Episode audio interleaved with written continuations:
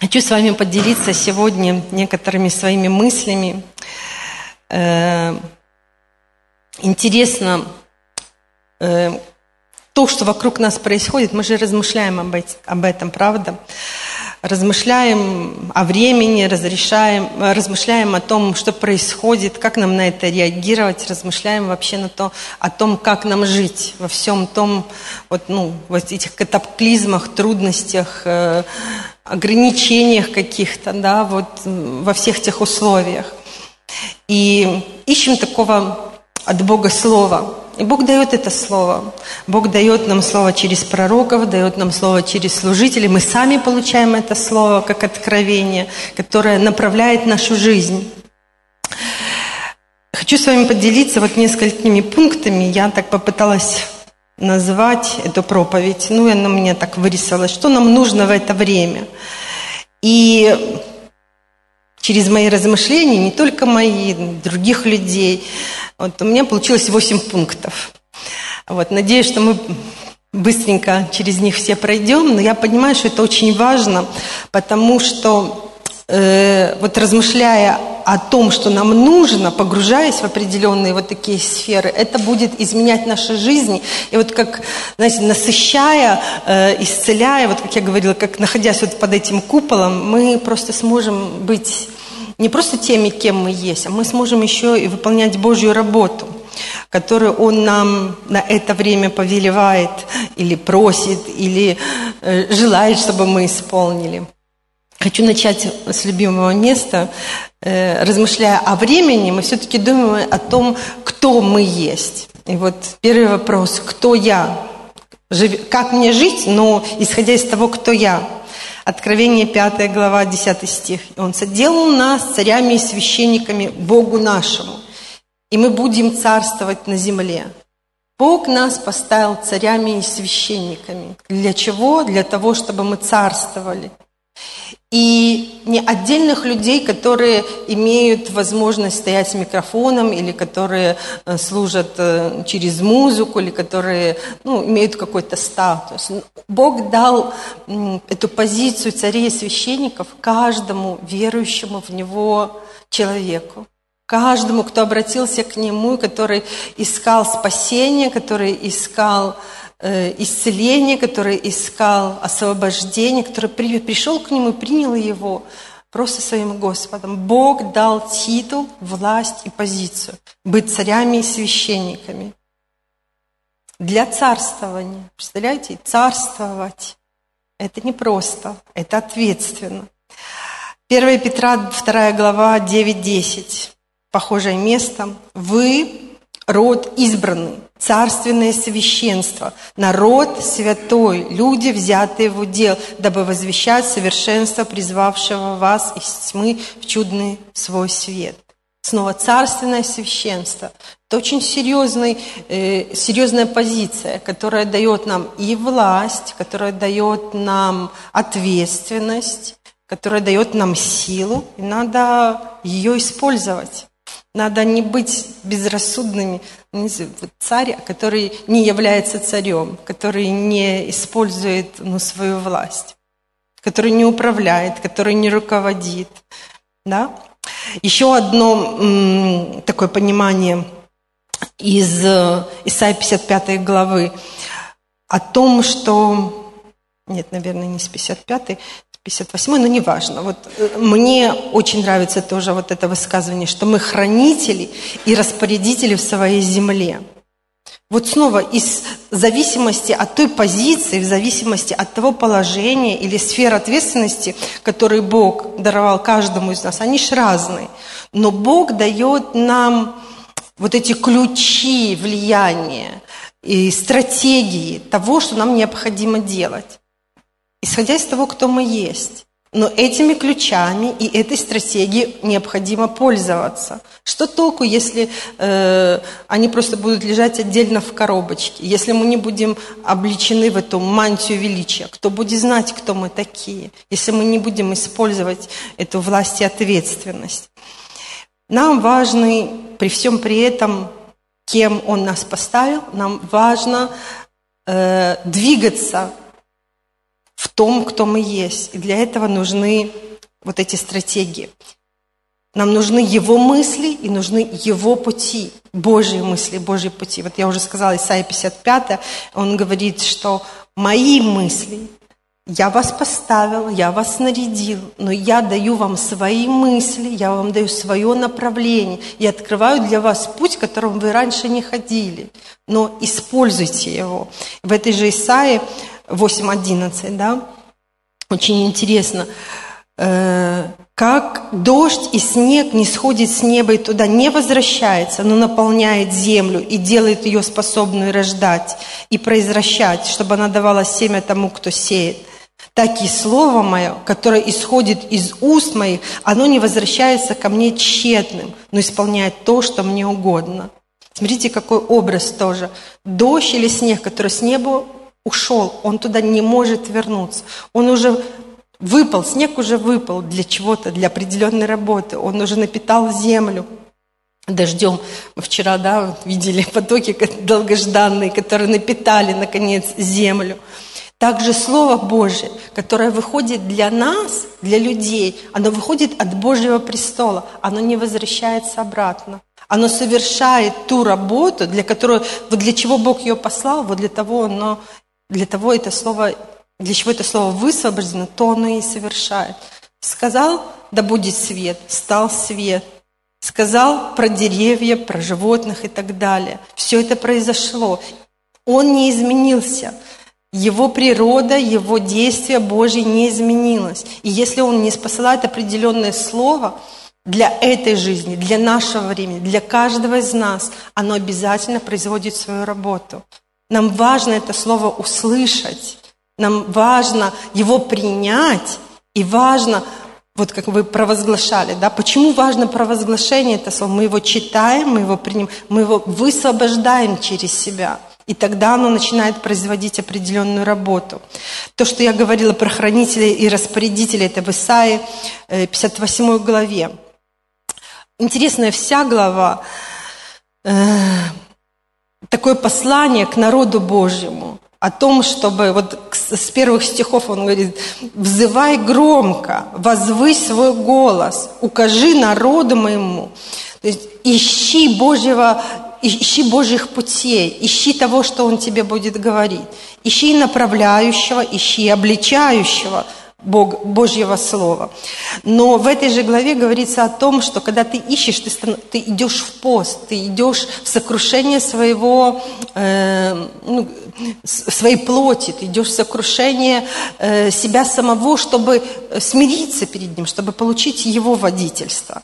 И здесь очень важно наше отношение сердца, что пост правильный и пост немножко неправильный, когда ты э, ищешь для себя, для своей дерзости. Ну, я не буду просто глубоко читать, чтобы мы не тратили время. Но вот пост, когда ты э, разрешаешь оковы неправды, когда ты развязываешь узы ярма, когда ты угнетенных отпускаешь на свободу, делишь с голодным хлеб, когда ты обращаешь внимание на бедных и так далее. То есть твое сокрушение, твое смирение перед Богом, оно тебе чего-то стоит. Ты идешь на какие-то жертвы для себя, на какие-то действия. Ну и вот, и тогда откроется, как заря свет твой, исцеление твое скоро возрастет, правда твоя пойдет пред тобою. Слава Господня будет сопровождать тебя.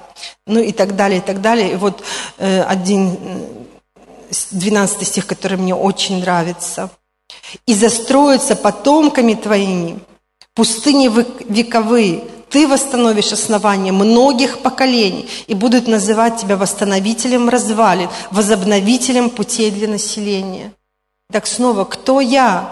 Я восстановитель основания не только в своей жизни, но и много поколений, которые пойдут за мной – восстановитель развалин, возобновитель путей.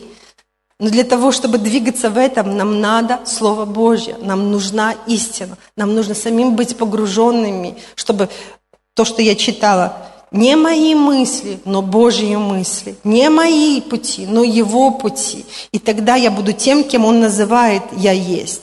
Царь, священник, хранитель, распорядитель в этой земле – восстановитель, возобновитель путей. Вот это призвание, которое Господь дает нам. Но возвращаемся к тому, что же нам нужно в это время, как нам сейчас жить, как нам выжить, что нам делать. И вот несколько мыслей, э, таких набросков, да, ну я делаю наброски, вы размышляйте и просите, чтобы Господь Он открывал вам больше. И вот первое – это здоровое мировоззрение. Что это значит? Это значит, что нам очень важно здраво смотреть на то, что происходит вокруг нас. Ну, как бы такое аналитика реальности, понимание событий, которые происходят. Почему эти события происходят, как они происходят, как как это все началось, почему это все началось. И мы, ну, прежде всего, конечно, мы видим в такой физической сфере, да, и понимание, наше понимание, оно связано с нашим мировоззрением. Вот ну, понимание такое аналитическое, историческое, да, мировоззренческое.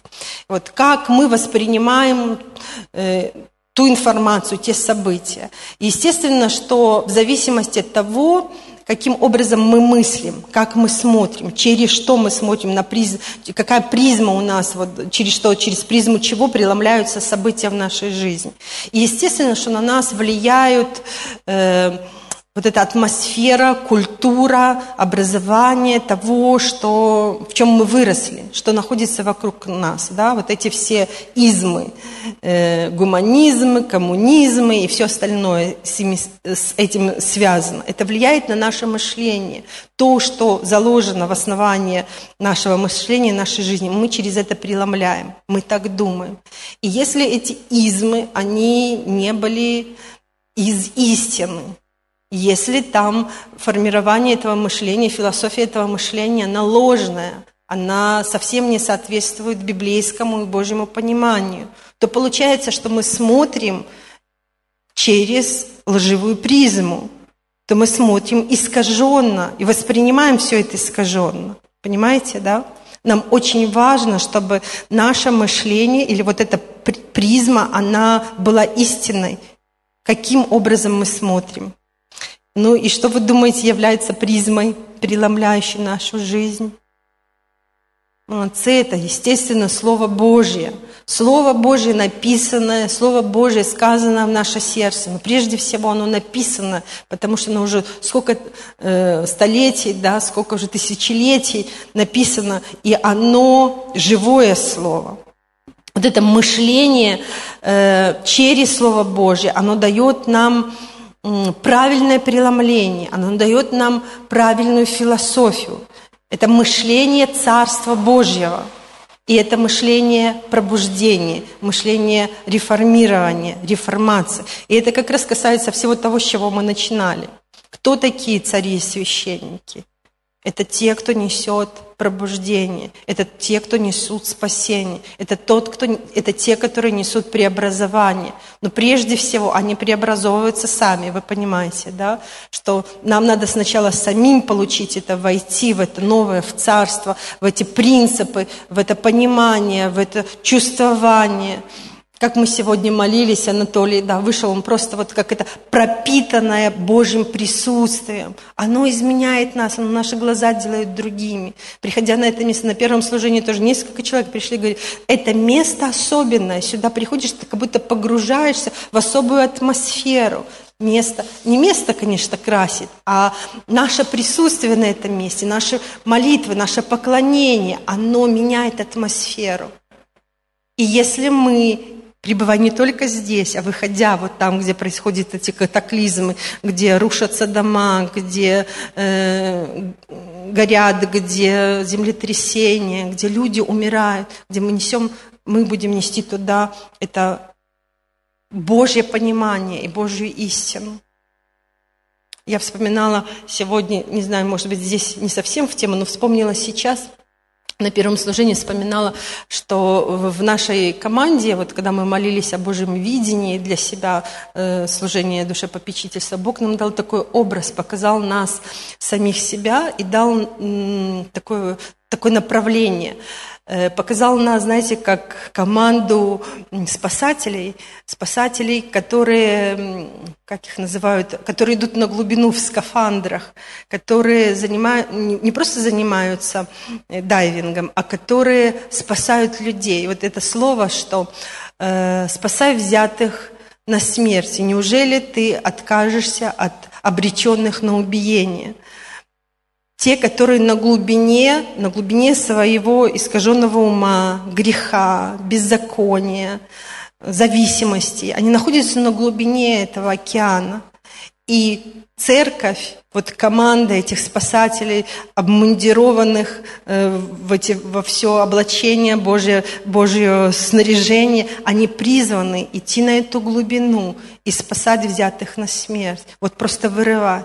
Пока мы живем на этой земле, сколько, Господь, мы не знаем, сколько нам отведено. Мы не знаем начало, конец, да, ну как бы вот у каждого свой период и свой, свой срок. Но пока мы живем, Бог дает нам это поручение – спасать, быть теми, кого Бог поставил. Но помните, что не сами мы спасаем, но мы являем истину, истину в Слове Божьем.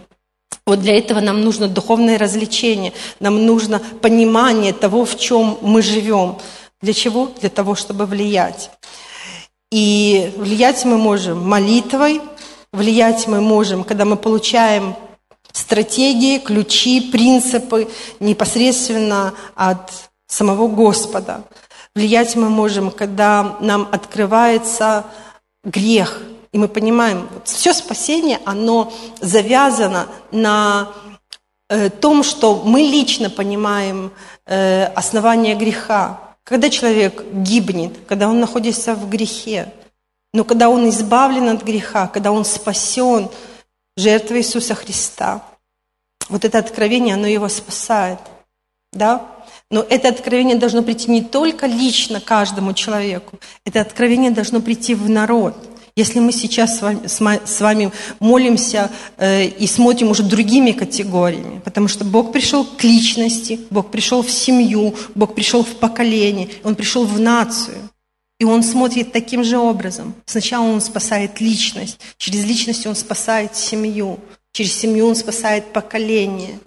И он пришел в нацию, и он хочет, чтобы нация была спасена. Знаете, как есть сердце у одного человека, то точно так же есть сердце у нации, есть сердце у народа. Вот критическая, скажем так, ну, образно, масса людей, которая осознала, которая, у которой поменялось мировоззрение, которые э, ушли от этой лжи, которые э, покаялись в этих всех измах, и которые обернулись к Богу, обратились, исповедали свой грех приняли его. Вот это пробуждение в нации, вот это спасение нации. И это было в истории, это было, это есть, это продолжается. Знаете, тоже вспоминала сейчас, и, ну и сейчас раз вспомнила, э, на первом служении слушала одну проповедь Бивера – и его куда-то, Джона Бивера, его пригласили в какую-то страну, и тема была э, о пробуждении и об увеличении церкви. И вот он там проповедовал много, э, делился своим опытом, и впереди сидели такие очень, э, знаете, такие смиренные, послушные студенты. И он, когда начал примеры какие-то приводить, и вот он обращается, ну вот скажи, вот скажи, вот брат, ну вот сколько там лидеры собрались, служители, пасторы церкви, вот скажи, говорит, ну вот сколько в твоей, вот, ну как ты, ну, как ты движешься, сколько в твоей церкви? Тот скромно встал и говорит, 30 тысяч. Вер, как? И это самое, меня тут пригласили за э, пробуждение, за то, чтобы рост церкви. Это я у вас должен учиться. Как у вас это все произошло? Как вы все, ну, как у вас это движение произошло? Ну, может быть, это, говорит, э, десятки, десятки лет, сотни лет в вашем церкви. Он говорит, нет, последние 20 лет вот у нас церкви начали поднимать. И говорит, расскажите свой, э, ну, как бы свою изюминку, да, из-за чего это начало происходить. И он говорит, вы знаете, наш наше мышление стало другим. Мы просто начали понимать, что нам не надо быть привязанным к тому, что на этой земле находится, к Царству Божьему. Мы поняли, что это скоро здесь здесь все свернется, и мы начали спасать людей. Мы начали думать о том, что чем, ну вот скоро уже все закончится, и как бы мы пойдем на небеса, так надо просто больше людей забрать с собой. Вот понимаете, как мышление влияет на действия и на цели, на задачи определенные.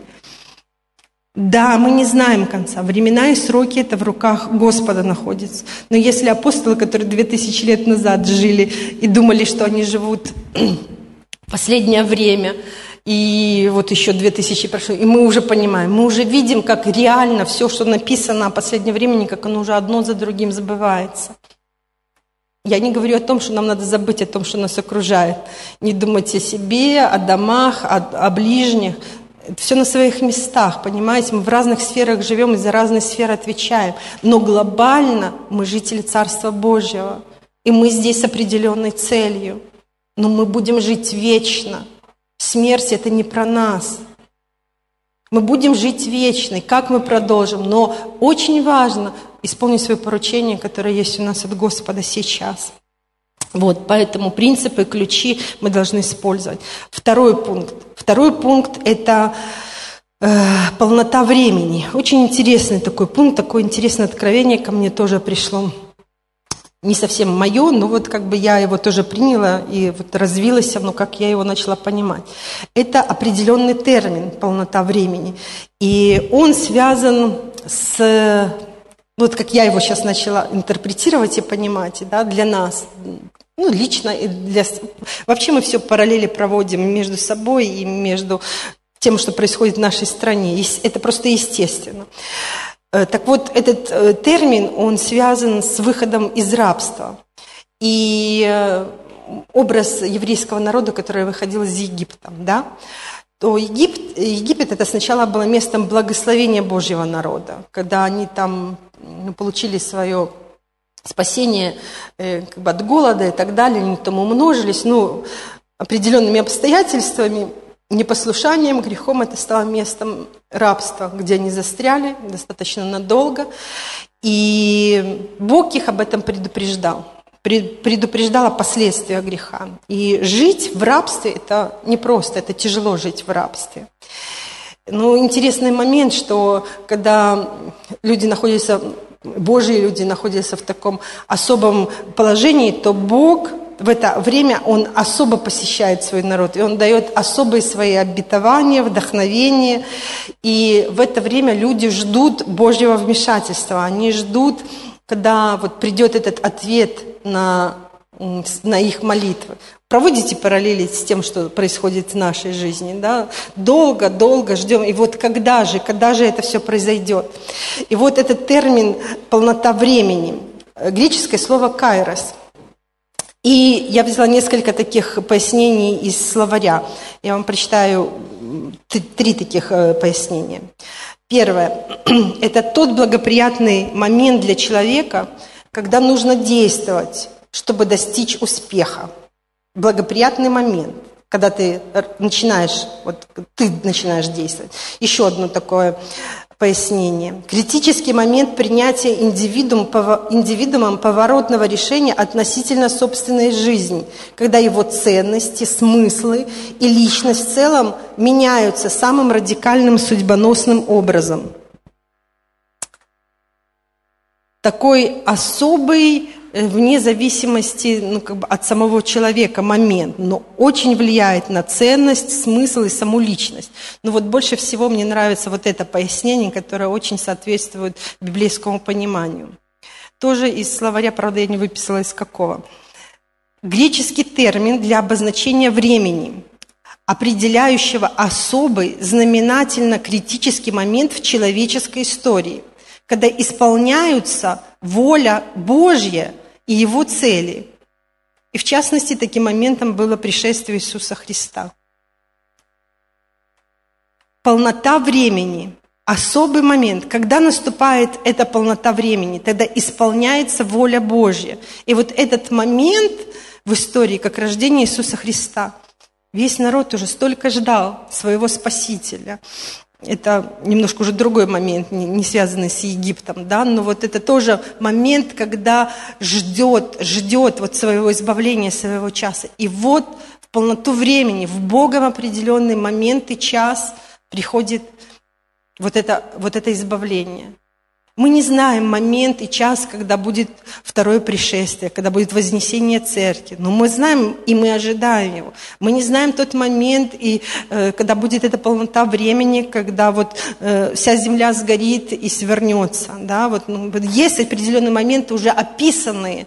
Э, но когда это произойдет, неизвестно нам. Вот эта полнота времени. Народ ожидает, как пришествие Христа непростой момент пришел Иисус. Он пришел в тот момент, как раз, если исторически брать, когда правила Римская империя. Жестко, жестоко, и в отношении христиан, между прочим, тоже. Э, вся такая религиозная философия очень похожа того, что происходит сейчас, вот это все смешение и, и насилие, и, и то, что касалось христиан, и потом вот львы, кресты, и апостолы все, как они были распяты, распяты. Параллели, проводим параллели. Мы молимся об особом Божьем спасении и Его вмешательстве, и это в Его руке. Но вот такой вопрос. Нужно ли молиться в это время? И если это и есть воля Божья, то ну, нужно ли наше вмешательство, стоит ли нам молиться и что-то менять, можем ли мы что-то поменять своими молитвами, если ну, вот это и есть воля Божья, такие кризисные все моменты, которых мы тоже читаем о последнем времени, о э, страданиях за Христа и все остальное. Стопроцентный ответ – нам нужно молиться. Стопроцентный ответ – нам нужно стоять в проломе.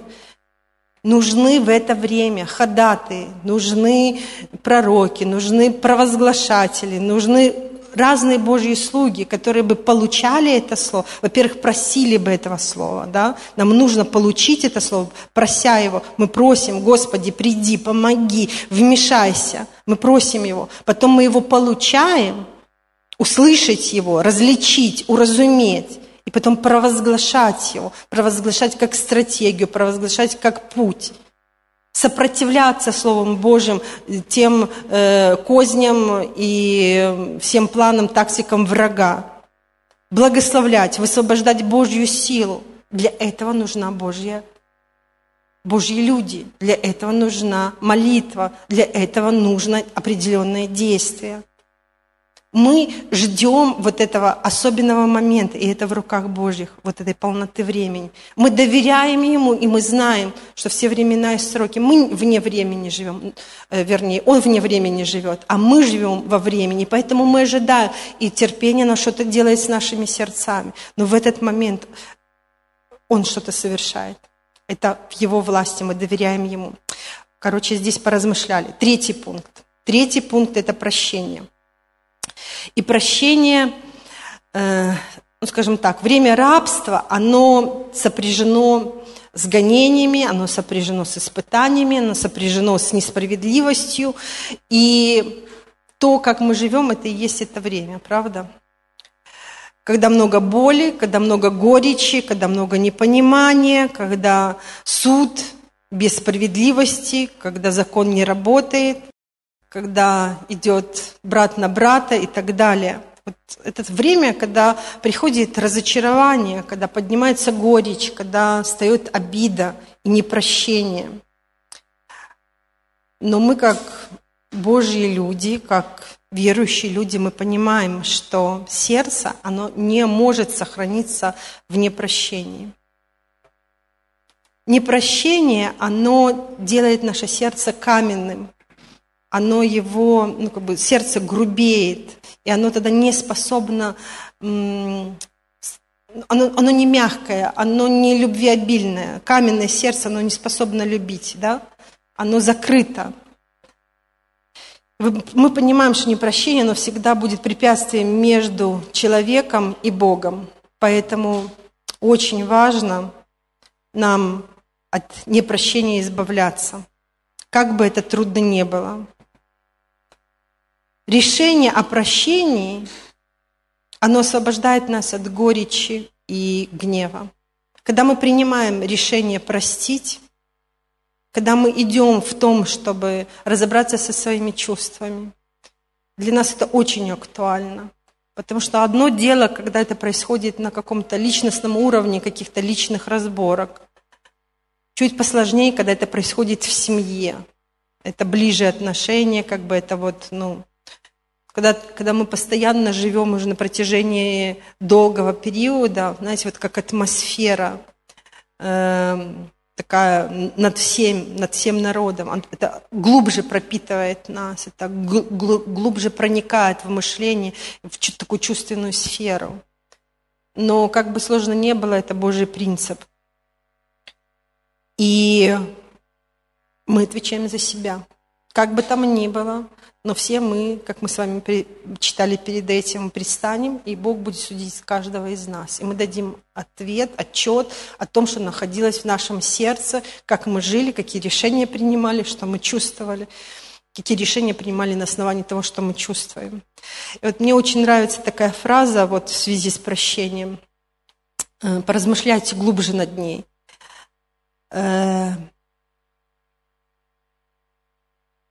Когда я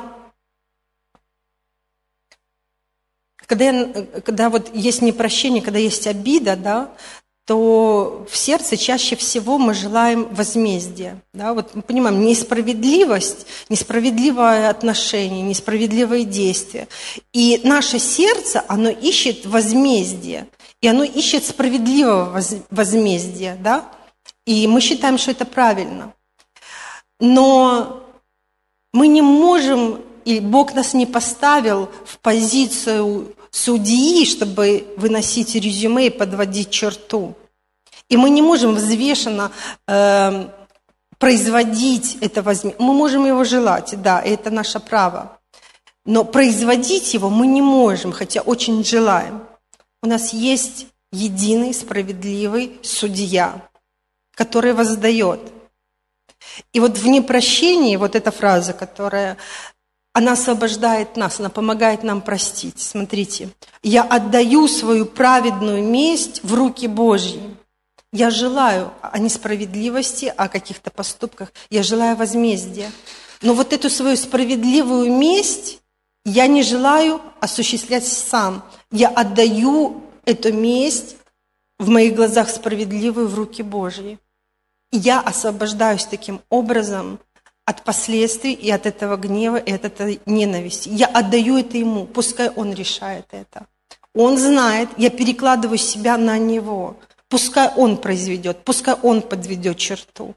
Но чтобы мое сердце, оно было свободно от ненависти, от горечи и от обиды. Я отдаю это ему.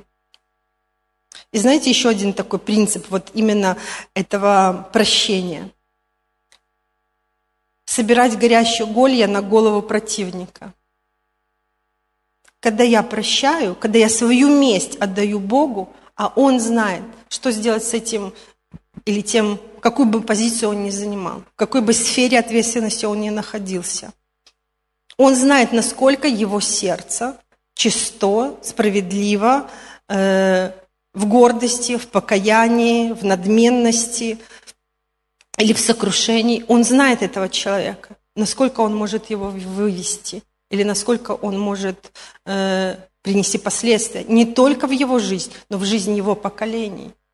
Поколений поколений. За нами идут. И наши поступки, они влияют на тех, кто идет за нами.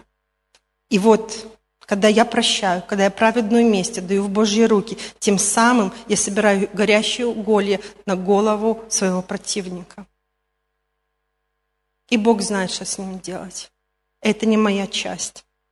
Но больше я не буду, на этом остановимся с прощением. Следующий пункт – это понимание того, что мы живем во времена потрясений. Ну, мы об этом уже тоже говорили, что Бог допускает сейчас этот период потрясений, когда все структуры, системы на Земле в разных местах, они просто потрясаются, сотрясаются. Что, ну, катаклизмы, которые происходят, наводнения, пожары. Совсем недавно, вы, наверное, слышали, что в Майами дом жилой э, высотный обрушился, и вот просто на пустом месте, и погибли люди. это все, ну, на самом деле это все потрясает. Вот мы сегодня живы, а завтра неизвестно, будем ли мы живы, где и как, каким образом, что может произойти. Но это не говорит о том, чтобы мы боялись. Это говорит о том, чтобы мы доверяли Богу своей жизни.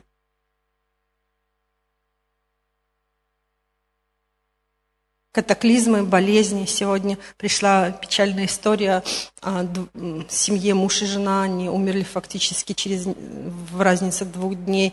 Может, кто-то из вас знает Герловичи, Наталья и Геннадий. Вот их, они вместе фактически ушли. И я не знаю, сколько им лет, но, наверное, около 60 уже. Когда-то они были в нашей церкви, были служителями. Вот. И ты понимаешь, что ты не знаешь времена и сроки. Мы молились тоже, если вы их знаете, помолитесь за семью, чтобы детям, чтобы они могли, как бы, потому что это тяжело обоих родителей терять и родственникам. Мы живем в такие времена, что мы не знаем, где и каким образом, что может произойти. Но очень важно, чтобы наше упование было на Боге. Понимая, что мы живем во времена потрясений, вот еще один, одна мысль, что мы видим, что Бог нас к этому готовил времени. Разными путями. Мы видим в Писании, Он говорил об этом. Мы видим те откровения, которые Он нам говорил. Мы видим слова пророческие, мы видим послания проповедников, которые Бог нас готовил к этому времени. И Он нас учит в это время жить. Он учит нас в это время уповать на Него и жить в послушании. Один пример тоже из недавней нашей жизни. Был выбор определенный там, группе людей, да, вот так образно вам расскажу. Выбор делать, не делать, там, ехать, не ехать, заниматься, не заниматься. И вот внутри было слово «не надо туда погружаться», вот внутренне. И вот, ну, это я про себя, да, про себя с Димой так размышляли. А вот как-то, в общем, мнением решили, что все-таки мы будем в этом направлении двигаться. И это закрутило там, организационные моменты, финансовые, эмоциональные, там все это надо было вот... И в определенный момент оно раз, и все остановилось тем, что происходит. Ну, то есть мы не смогли сделать то, что было запланировано. И мы поняли, что вот мы просто не послушались. Надо было, нужно ли было начинать все это движение, которое заняло столько времени на там, финансы, там, определенные движения, разговоры, а, а потом надо было все это откручивать назад. И снова много эмоций, снова финансы, снова... Понимаете, вот очень важно остановиться, послушать и довериться Богу. Идти или не идти, делать или не делать. И вот сейчас такое время. Я думаю, что Бог тоже этим вещам позволил нам, чтобы мы научились. Если ты слышишь внутри не двигаться, то ну не двигайся. А если ты уже не в непослушании, пожни и сделай анализ того, что с твоей, ну как бы, для чего это все было. Ну, такой общий пример. Короче, нам важно понимать, что Бог нас к этому готовил. Вот, еще одна мысль, что здесь важно помнить, что Бог продолжает работать на планете Земля в наши дни. Мы все еще находимся под Его властью. Он все контролирует. Иногда кажется, что дьявол уже все разрушил, и он уже все забрал в свои руки, и уже фактически антихрист уже на своих местах, уже времена скорби, уже все-все-все. Но при всем при этом, надо помнить, даже во времена скорби, все равно Бог царствует. Он все равно над этим. И даже ту историю, которую мы знаем, он все равно ее предусмотрел. Он, есть допущенная его воля. Просто нужно жить в эти времена. Просто есть особая благодать жить в трудные времена. Ладно, чуть дальше идем. Пятое. Важно использовать Слово Божье правильно. Евреям 4 глава 12-13. Э, Ибо живо Божье, э, ибо Слово Божье живо и действенно, и острее всякого меча до острова. Оно проникает до разделения души, духа, составов и мозгов, и судит помышления и намерения сердечные. Нет твари сокровенной от него, и все обнажено и открыто перед очами его. Ему дадим отчет. Вот оно, Слово Божье, которое должно использоваться правильно. Оно проникает в разные сферы нашей жизни. Нашей лично, вот оно живое, видите, живо и действенно. Когда мы получаем Слово от Бога, оно живо проникает, оно растворяется в нашей жизни. Оно... Э, разделяет, оно судит намерения, э, мотивы, оно обнажает это слово и открывает, и ставит нас перед судом. Когда мы знаем, когда мы уже имеем познание, мы уже этим словом и будем судимы. Лучше было бы тебе и не знать, и тогда ты бы как бы меньше, был бы судим, как там написано, да, но меньше. Но когда ты знаешь и принимаешь решение там, согрешить или делать не то, ты осознанный выбор делаешь, и Бог тебя на основании этого судит. Но я здесь немножко о другом хочу сказать, что вот когда мы используем Божье Слово правильно, мы его запускаем в действие. И это Слово, оно несет просвещение, оно несет откровение, оно просвещает народ – мы его запускаем в действие не только для себя, мы его запускаем в действие для нашего народа. И мы видим, что уже народ здесь больше звучит, больше э, как бы оно в атмосфере, да, в духовном мире. Мы строим что-то этим словом, нашими молитвами в духовном мире. И народ не так просто, у него открываются глаза, они говорят, ой, а почему это мы столько лет были в этом? А как мы могли вот в это все верить? А как мы могли вот все это? А как мы могли такие решения принимать? Да, и пожилые люди, и молодые, они вдруг, с чего это, вдруг это просвещение такое произошло? Потому что правильно высвобожденное слово. А кто его высвобождает? Правильно мы. Церковь, мы его должны запускать. И не только в своей жизни, но и в жизни друг, других людей. И вот это вот обнажение происходит. То, что было спрятано, то становится заметным и видимым и грех в том числе. Но это для того, чтобы он мог быть раскаянным. Снова параллели и в нашей личной жизни, и в жизни общества. Луки 8 глава про нас самих. Никто, зажегший свечу, не ставит, не покрывает ее сосудом или не ставит ее под кровать, а ставит на подсвечнике, чтобы входящие видели свет. Ибо нет ничего тайного, что не сделалось бы явным ни сокровенного, что не сделалось бы известным и не обнаружилось бы. Итак, наблюдайте, как вы слушаете. Ибо кто имеет, тому будет дано, а кто не имеет, у того отнимется то, что он думает иметь. Мы молимся, чтобы все тайное, оно было открыто. Мы молимся за себя, мы молимся за Беларусь, мы молимся о воле Божьей. Я просто не пойду туда дальше. Я молюсь, чтобы Бог вам открывал на этом основании глубже вещи. Шестой пункт. Тоже очень интересный и очень важный пункт для того, что, что нам надо иметь сейчас в это время. Радоваться во время испытаний. Мы сегодня пели как раз радости. Вот.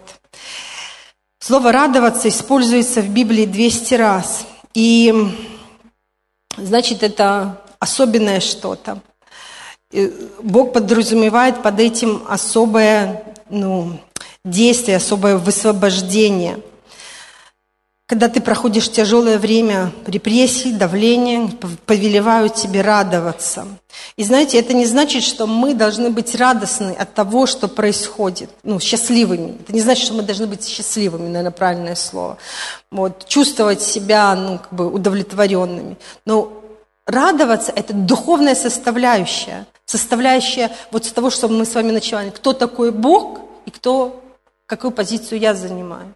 Куда я иду, и я рад, что меня окружает, ну, в духе, в этом понимании. Сила радости открывает нам возможность, открывает возможность для Бога контролировать каждую ситуацию. Когда я радуюсь, я даю Богу возможность входить в эту ситуацию моей жизни. Когда я радуюсь, я ставлю Бога на главную позицию управления. И тогда среди тяжелых испытаний начинает что-то происходить. Я не в угнетении, я не в страхе, а я нахожусь над этим. Понимаете, да? Но сначала, конечно, нужно с угнетением разобраться – но иногда и от радости угнетения. Вот как только вы начинаете чувствовать, что это начинает вас связывать, это угнетение, депрессия приходит, хвалы, поклонения, радости. И как там наш псалмопевец пишет, а теперь, душа моя, славь Господа, а теперь наполняйся, провозглашай.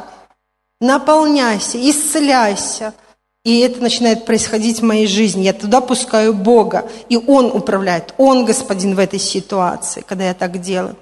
Сила радости, она дает э, Радость, она дает силу, чтобы побеждать проблемы, которые пытаются ослабить нас или которые угнетают нас. Ну, это как раз то, что я говорила.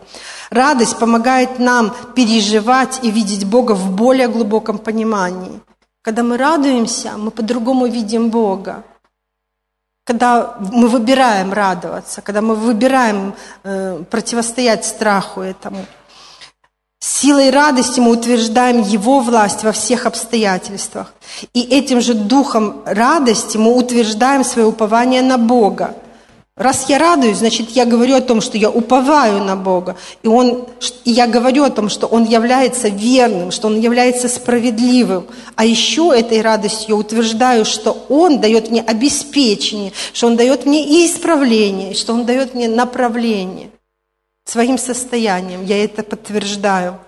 Еще один момент, что сила радости, она ведет нас, сила радости посреди испытаний дает нам право участвовать в духовной войне. И участвовать в духовной войне с правильной позицией и с правильным пониманием плана действий. Тогда я могу входить в духовную войну, тогда я могу воевать, тогда я не под нахожусь, а я над ситуацией нахожусь. И я на нее влияю. И я противостою этой ситуации. Я не соглашаюсь, чтобы она меня подавила. И плюс ко всему, что я получаю правильную тактику и стратегию, я понимаю правильный план действия. Я слышу тогда, что мне делать. Еще важно послушание, как мы с вами уже поняли. Я слышу, слышать мало, надо еще слушаться тому, что ты слышишь. Седьмое. Это страх Божий. Страх Божий – это когда мы признаем власть и величие Бога посреди тяжелых испытаний.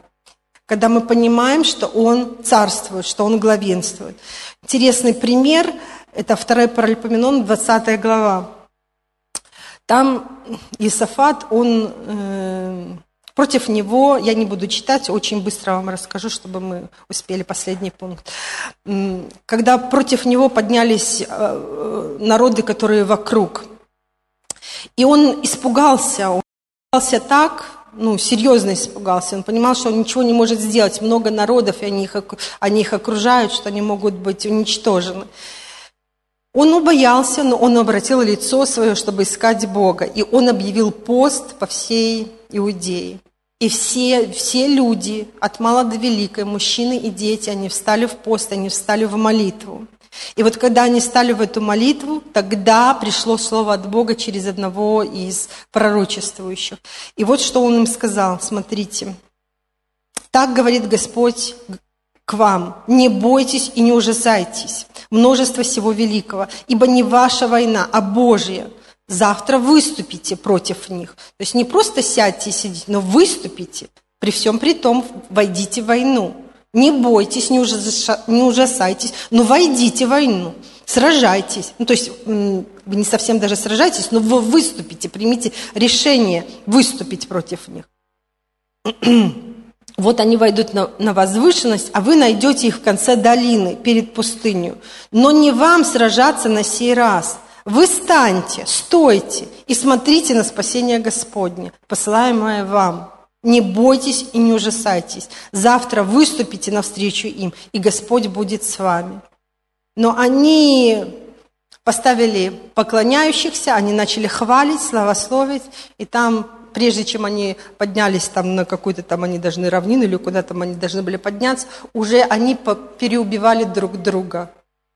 И когда они уже увидели все, что уже были одни трупы перед ним. Понимаете? Это не, на, не наша война. Но нам надо понять, что нам делать, как нам выступить. А перед этим пост и молитва, а перед этим страх Божий. И закончилось, смотрите, все тем, что был страх Божий на всех царствах земных, когда они услышали, что сам Господь воевал против врагов Израиля. И спокойно стало царство Исафатова, и дал ему Бог его покой со всех сторон.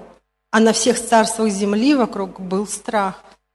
Вот если мы с вами Все за нами наблюдают. Не так просто происходит в нашей земле то, что происходит. Наблюдают соседние страны, далекие страны уже знают, что такое Беларусь и что за люди.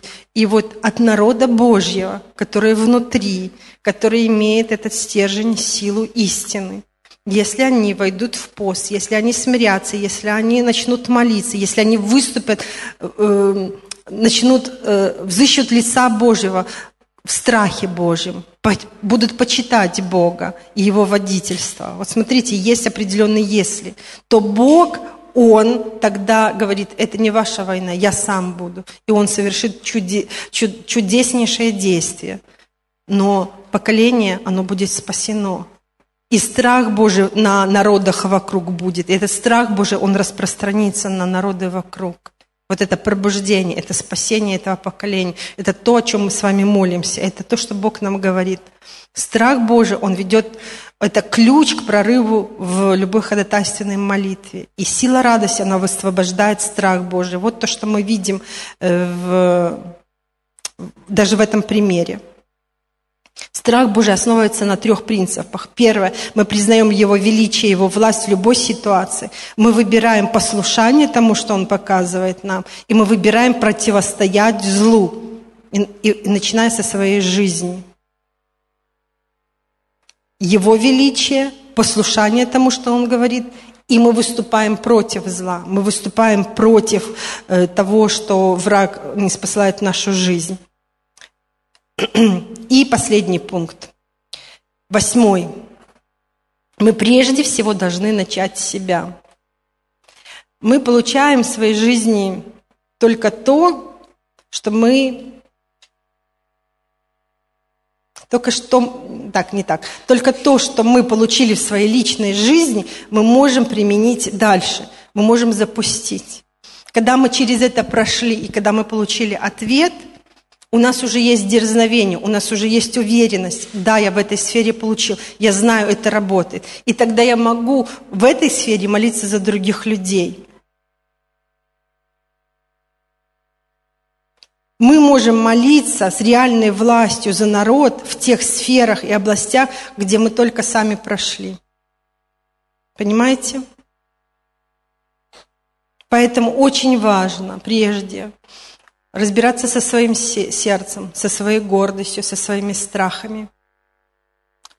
Просить у Бога, чтобы Он э, открывал, чтобы Он показывал нас самих. Не бояться исповеданий, своего покаяния, просить прощения, но и прощать.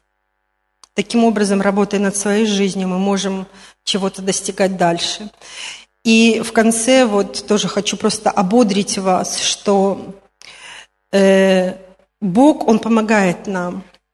Он говорит в Исаии 54 главе, «Ни одно орудие, сделанное против тебя, не будет успешно. Всякий язык, который будет состязаться с тобой на суде, ты обвинишь. Это и есть наследие рабов Господа. Оправдание их от меня, говорит Господь». Вот Господь, Он, Он вдохновляет, Он говорит, что я буду охранять тебя и спереди, и сзади. И особенно в тех местах, где ты вот, уязвим, особенно уязвим. Он будет показывать нам эти вещи в нашей жизни. Он будет нам, нас учить, как эти уязвимости делать сильными сторонами. Но важно нам приходить в своей э, сокрушенности к Нему и говорить, что вот, ну, вот у меня есть эта безнадежность, вот у меня есть это угнетение, у меня есть страх. Прошу Тебя, Господь, убери это, убери эти сомнения, помоги мне с этим разобраться. Я чувствую вот это и вот это, потому что это, ну, то, что вокруг меня. И мы просим еще и о смирении, просим, чтобы Господь, Он исследовал наши сердца в первую очередь. И чтобы мы без гордости, без надменности могли выходить в эту силу противостояния с врагом. Бог с нами. И Он собирается